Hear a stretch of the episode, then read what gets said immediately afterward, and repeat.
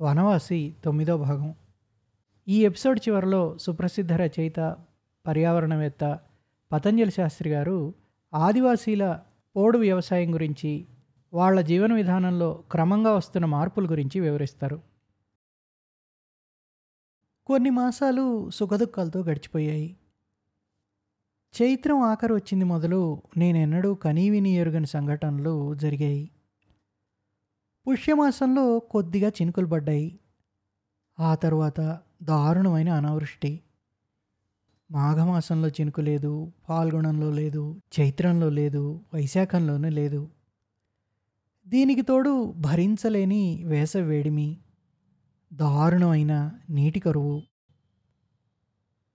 మామూలు మాటల్లో మండు వేసవని నీటి కరువు అని చెప్పినట్లయితే భయంకరమైన ప్రకృతి బీభత్సాన్ని గ్రహించడం కష్టం.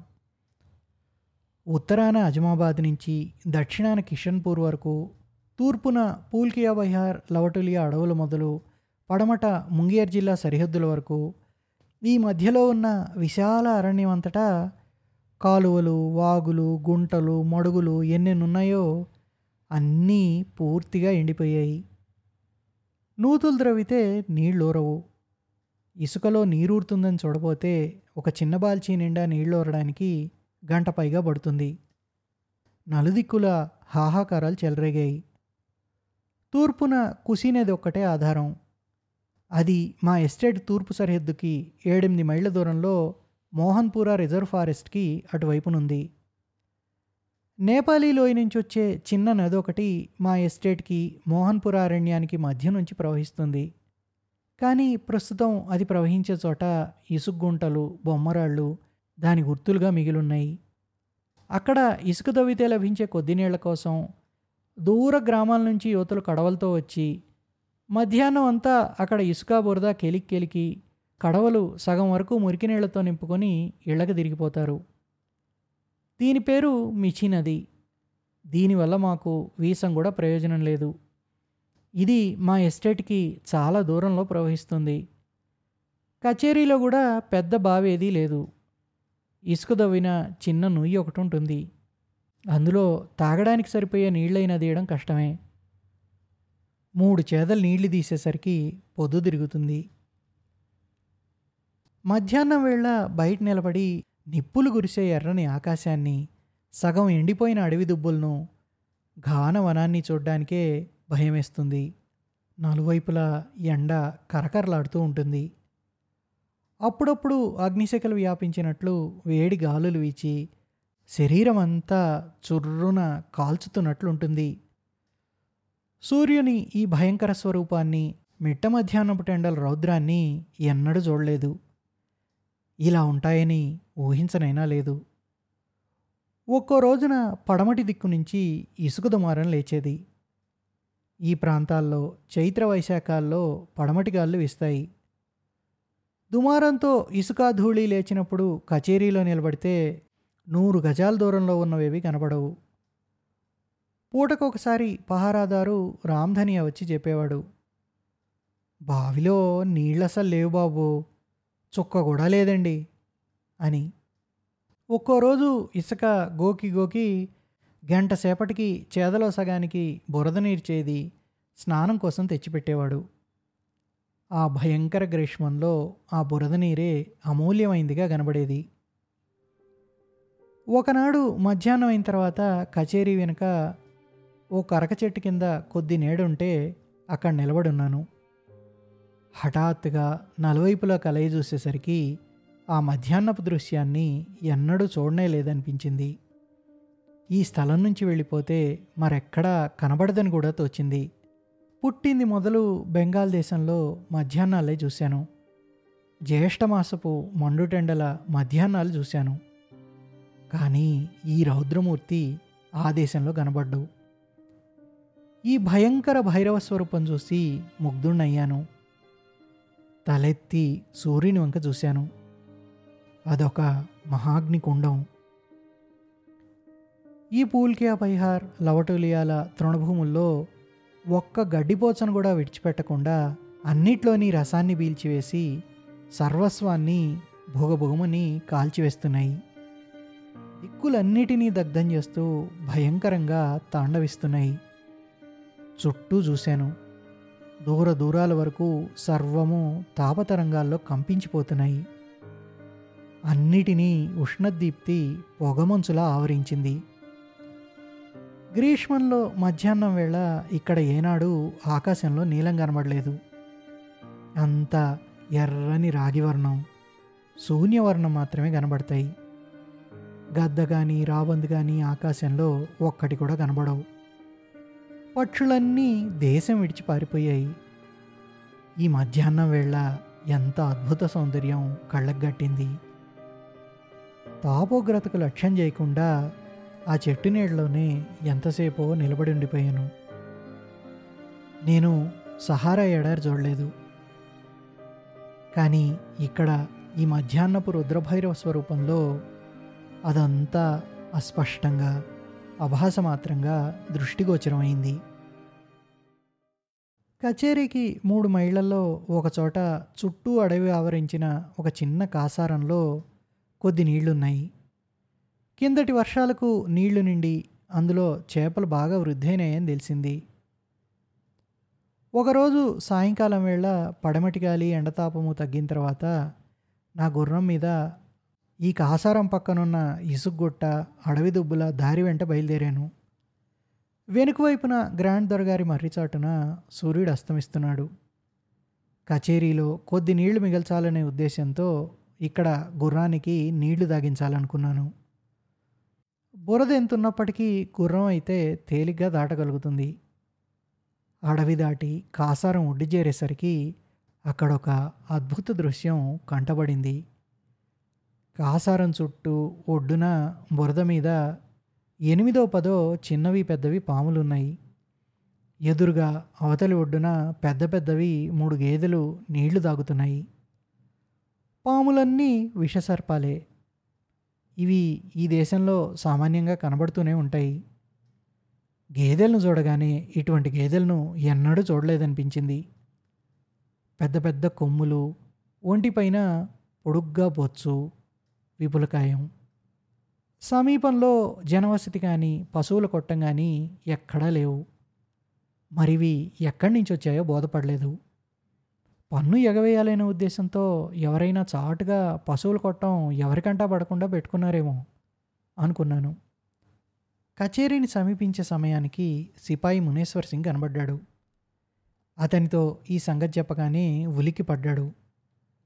అమ్మ బాబో అవే హనుమాన్జీ దయదలిచి రక్షించాడు బాబు ఇవాళ. అవి పాడి గేదెలు కావు బాబు. అవి పొగరుదున్నలు అడవి దున్నపోతులు నీళ్ళ కోసం మోహన్పుర అడవి నుంచి వస్తాయి బాబు. ఆ ప్రాంతంలో ఎక్కడా నీళ్ళు లేవు కదా నీటి కరువు మూలంగా వచ్చాయండి అన్నాడు. క్షణంలో ఈ సమాచారం కచేరీ అంతటా పొక్కిపోయింది. అందరూ అదే మాట. అమ్మో బతికిపోయారు బాబు. పెద్ద పులైనా ప్రాణాలు రక్షించుకోవచ్చు కానీ అడవి దున్న వాత పడితే నిస్తారం లేదు. ఈ సంధ్యవేళ నిర్జనమైన అడవిలో అవొకసారి మిమ్మల్ని చూసి వెంటపడ్డాయంటే గుర్రం కూడా తప్పించుకొని పారిపోలేదు బాబు అని.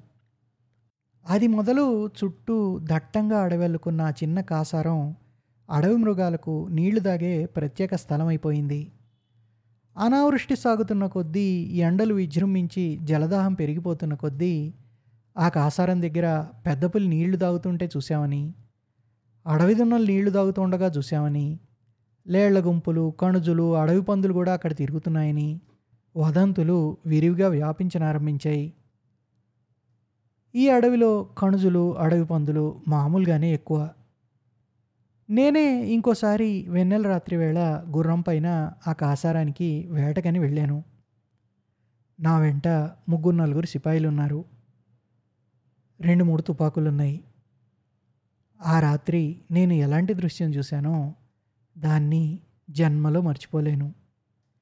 అది ఎటువంటిదో సరిగా గ్రహించాలంటే మనస్సులో ఒక దృశ్యాన్ని చిత్రించుకోవాలి. వెన్నెల రాత్రి నిర్జనమైన విశాల అరణ్యం. అంతటా ఒకే నిస్తబ్దత నిశ్శబ్దం.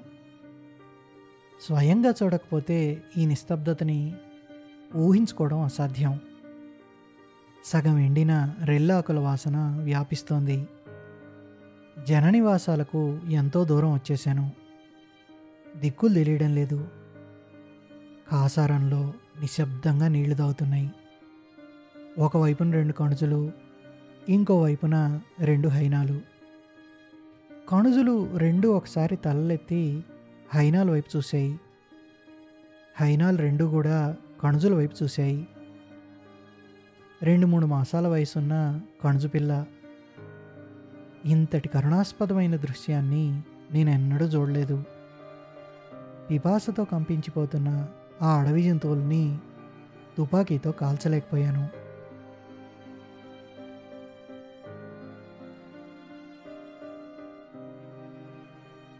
ఆదివాసులు వాళ్ళు ఒక్కొక్క విలేజ్ జనం తక్కువ ఉంటారు. ఆ కుటుంబాలు ఏంటి ఒక్కో ఫ్యామిలీ ఒక్కో చోట కాస్త చెట్లు నరిగేసి ఒక చిన్న ప్రాంతాల్లో వాళ్ళు పంట ఆ పంట కూడా మళ్ళా ఇలా జాగ్రత్తగా నాటడం అది ఉండదు. జస్ట్ లైక్ అలా వేసిస్తూ ఉంటారు వాళ్ళు. మళ్ళీ నెక్స్ట్ ఇయర్ వచ్చేసరికి ఇంకో చోట పోతారు. ఒక్కో విలేజ్ కొన్ని కొన్ని చిన్న చిన్న ప్రాంతాల్లో అడవులకి నష్టం జరుగుతుంటుంది నా భాషలో చెట్లు నరికేసి గింజలు వేసుకుంటుంటారు వీళ్ళు ఏమంటున్నారంటే గవర్నమెంట్ తర్వాత ఇట్లాగా డెవలప్మెంట్ వీళ్ళు వర్కర్స్ వీళ్ళ వల్ల అడవి నష్టపోతుంది. మెల్లగా ఇక్కడ మళ్ళీ ఏంటి? ఎక్కడైతే మొదలు పెట్టా మళ్ళీ వస్తారు అక్కడికి. కానీ ఈ లోపల అక్కడ చేసుకుంటూ పోతారు సో వీళ్ళ ఆర్గ్యుమెంట్ ఏంటంటే వీళ్ళ వల్ల జరిగే నష్టం చాలా తక్కువ. ఇది చిన్న పెద్ద పెద్ద వ్యవసాయం కాదు కదా అది యాక్చువల్గా బోర్డు అది. సో ఎక్కడైతే వదిలేరో మళ్ళీ అక్కడికి వస్తాయి ఎందుకంటే ఈ లోపల చెట్లు పెరుగుతాయి. ఇది వాళ్ళ దృష్టి. దీని మీద ప్రోస్ అండ్ కాన్స్ ఉన్నాయి. చర్చిలో అయితే ఈ లోపల ఏం చేశారంటే గవర్నమెంట్ ఫారెస్ట్ యాక్ట్ వచ్చింది కదా. ఆ ఫారెస్ట్ యాక్ట్లో వీళ్ళు ఏం చేశారు? ప్రతి కుటుంబానికి నాయన మీకు ఇదిగో మీ కుటుంబం ఎంతమంది కానీ నీకు ఈ ఎకరాలు ఇన్ని ఎకరాల భూమి అని ఒక్కో ఫ్యామిలీకి విలేజ్కి ఇన్ని ఎకరాల భూమి కేటాయించారు అడవులు. అంటే ఇక్కడ ఏం జరిగిందనమాట ఒక ఆదివాసిని మనం ఒక ఒక ఫ్రీగా అడవిలో బతుకుతూ మామూలుగా ఎలా పడితే అలా ఉండేవాడిని. ఒక సన్నకారు రైతుగా మార్చాం మనం. వాడు ఏదో ఇంత ల్యాండ్లో వీళ్ళు ఇచ్చిన మళ్ళీ వీళ్ళే గింజలు అవి ఇస్తారు కదా. అక్కడ దొరికేవి కాదు. ఇక్కడ వచ్చినటువంటి వంగడాలు అక్కడ ఇస్తారు.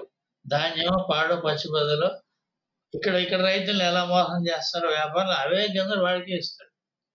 అక్కడికి మళ్ళీ పురుగు పుట్ర చేరడం ఆ పెస్టిసైడ్స్ మళ్ళీ మామూలు పెస్టిసైడ్స్ అవి స్ప్రెడ్ అవ్వడం ఇవన్నీ జరుగుతున్నాయి. మొత్తానికి జరిగింది ఏంటంటే we turn tribal into a small farmer అంచేత వాడి జీవన విధానం కూడా అది కూడా దానికి సంబంధించి మారిపోతుంది.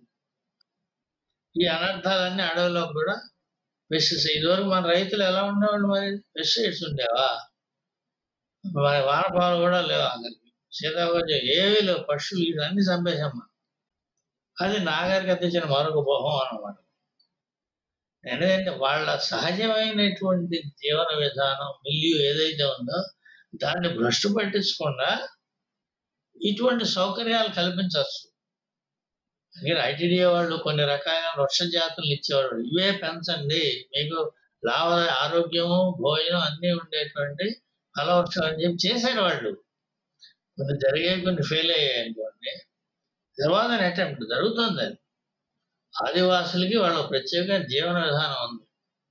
వాళ్ళ సీజనల్ మైనర్ ఫారెస్ట్ ప్రాడ్యూస్ మీద ఆయా కాలాల్లో వచ్చే రకరకాల పంటలు రకరకాల పళ్ళు వీటి మీద ఆధారపడి బతుకుతారండి.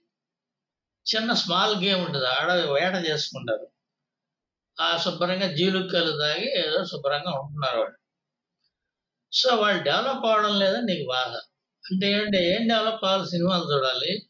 డెనిమ్ ప్యాంట్లు అవి వేసుకుని తిరిగితే యువర్ హ్యాపీ రా రోగాలు వచ్చి రొస్ట్ పెట్టి గవర్నమెంట్ హాస్పిటల్కి వెళ్తే సంతోషం. ఈ డెవలప్మెంట్ మోడల్ అనేది వాళ్ళని ఎత్తున చూపుతున్నాం అయితే వాళ్ళని అలాగే వదిలేయాలా? ఇది ఇట్స్ ఫిలసాఫిక్ క్వశ్చన్ చర్చ జరుగుతుంది ఎప్పటికీ అక్కడక్కడ జరుగుతుంది. నేనేది వాళ్ళకి డెఫినెట్గా ఆధునికతగా మనకి ఇచ్చినటువంటి కొన్ని ఫలాలను అంటే ముఖ్యంగా హెల్త్ అండి.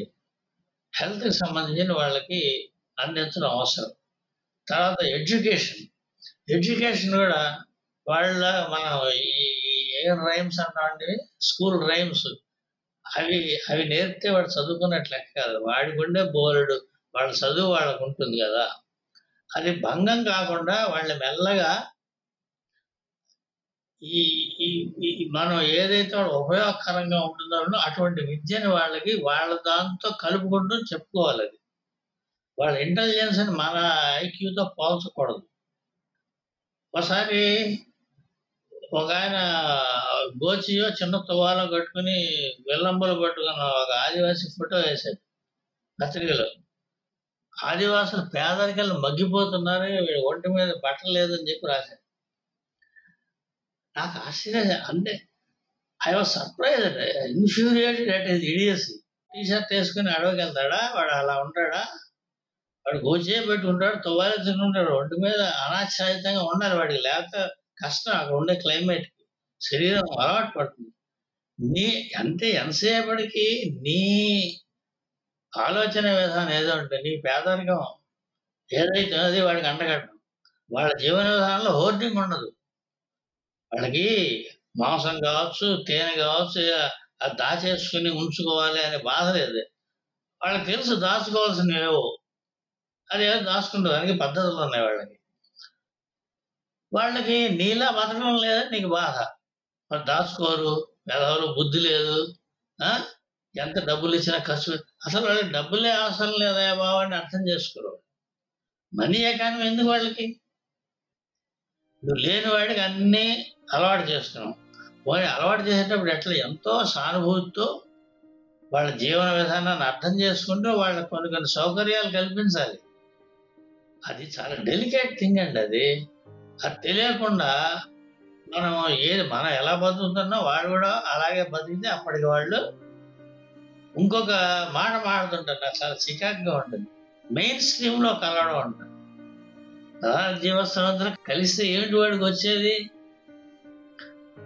చేత ఇది మన తొందరపడి మనం వాళ్ళ అభివృద్ధి కానీ వాళ్ళ జీవన విధానాన్ని ఇవన్నీ వాళ్ళ నెత్తి మీద రుద్దకూడదు. చాలా ఆలోచించాల్సినటువంటి వాళ్ళు వాళ్ళ సంస్కృతి వేరు. వాళ్ళ వాళ్ళ ప్రాపంచ దృక్పథం వేరు. ఈ ఫండమెంటల్ అండర్స్టాండింగ్ మనకు ఉండాలి. ఇప్పటి చాలా బాగా చెడగొట్టారు. అందులో అనుమానం లేదు.